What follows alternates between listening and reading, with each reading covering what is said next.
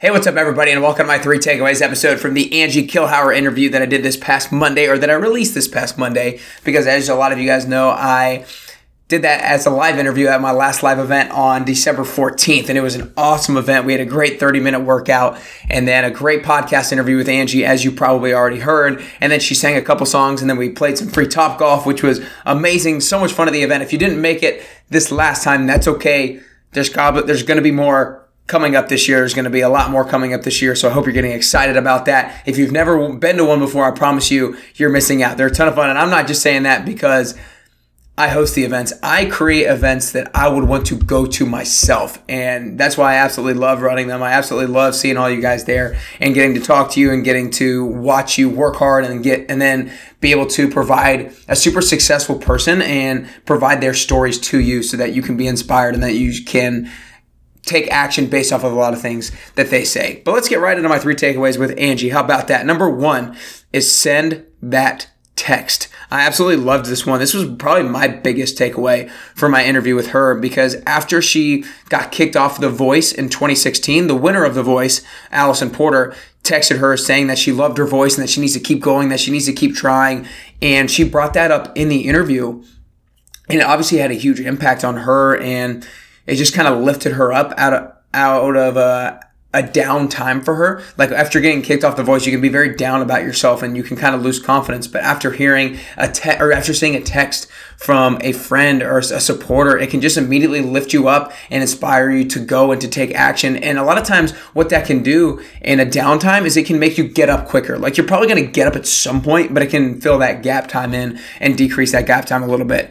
And for me, I think one of my biggest takeaways and the action that I think I'll take from it is a lot of thing. A lot of times, I think I think I need to make a call to make a significant impact on the person that I'm trying to reach. And I sometimes it's harder to make a call, right? Because I might t- take a little bit more time, a little bit more energy, a little bit more effort. So sometimes I don't make that call because I think it's going to take too much time. But a lot of time you can just send a text and you never know what kind of impact it might have on that person because Angie got the text back in 2016 and she brought it up at this event in late 2019, over three years later. So it obviously had a big impact on her.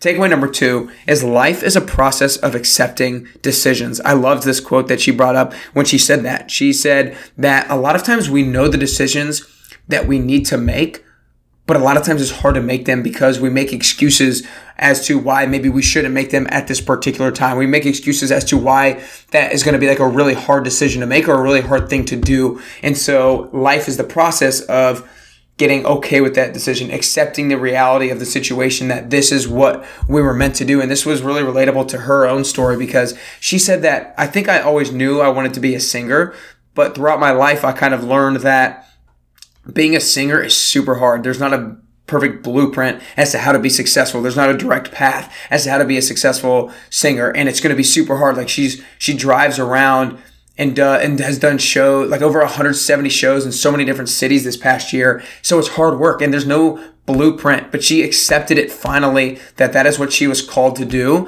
And a lot of times we have to peel back those layers. We have to peel back those excuses. We have to peel back those things that these, those obstacles that we see that are going to be in our way and just accept it and start attacking it. And the only way that we're going to do that is if we truly believe in ourselves. We believe in our ability and we believe in our own work ethic. Takeaway number three is knock on enough doors. I thought this was really important for her to say. And I thought it was really cool because she said that there were a lot of opportunities that she sought after, but she didn't receive because that's just the nature of the business, right? But she said that she felt comfortable or confident that if she knocked on enough doors, the right person, the right place, and the right time would would be there. Because a lot of times we think if we get a no one time or if we lose an opportunity one, two, maybe just three times that we think it's over.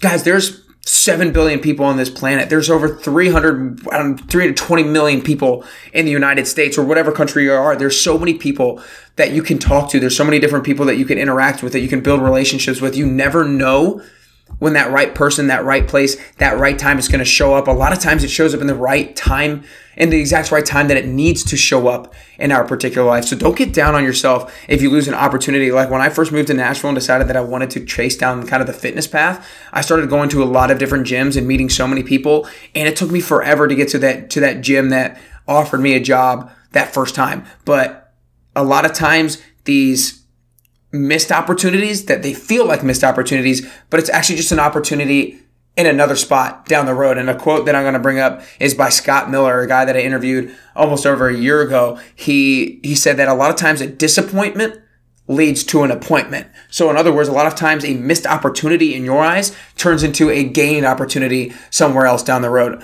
So again, guys, my three takeaways. Number one is send that text. Don't think that you always need to make a call and don't think that it's not going to have as big of an impact because you never know when it could have that big of an impact on somebody. So make that text. Takeaway number two is life is a process of accepting decisions. Ask yourself, is there a decision that I know deep down in my gut that I know I need to make, but for whatever reason I've been making excuses that it's not the right time, and I've been making excuses because I see all the obstacles in the way.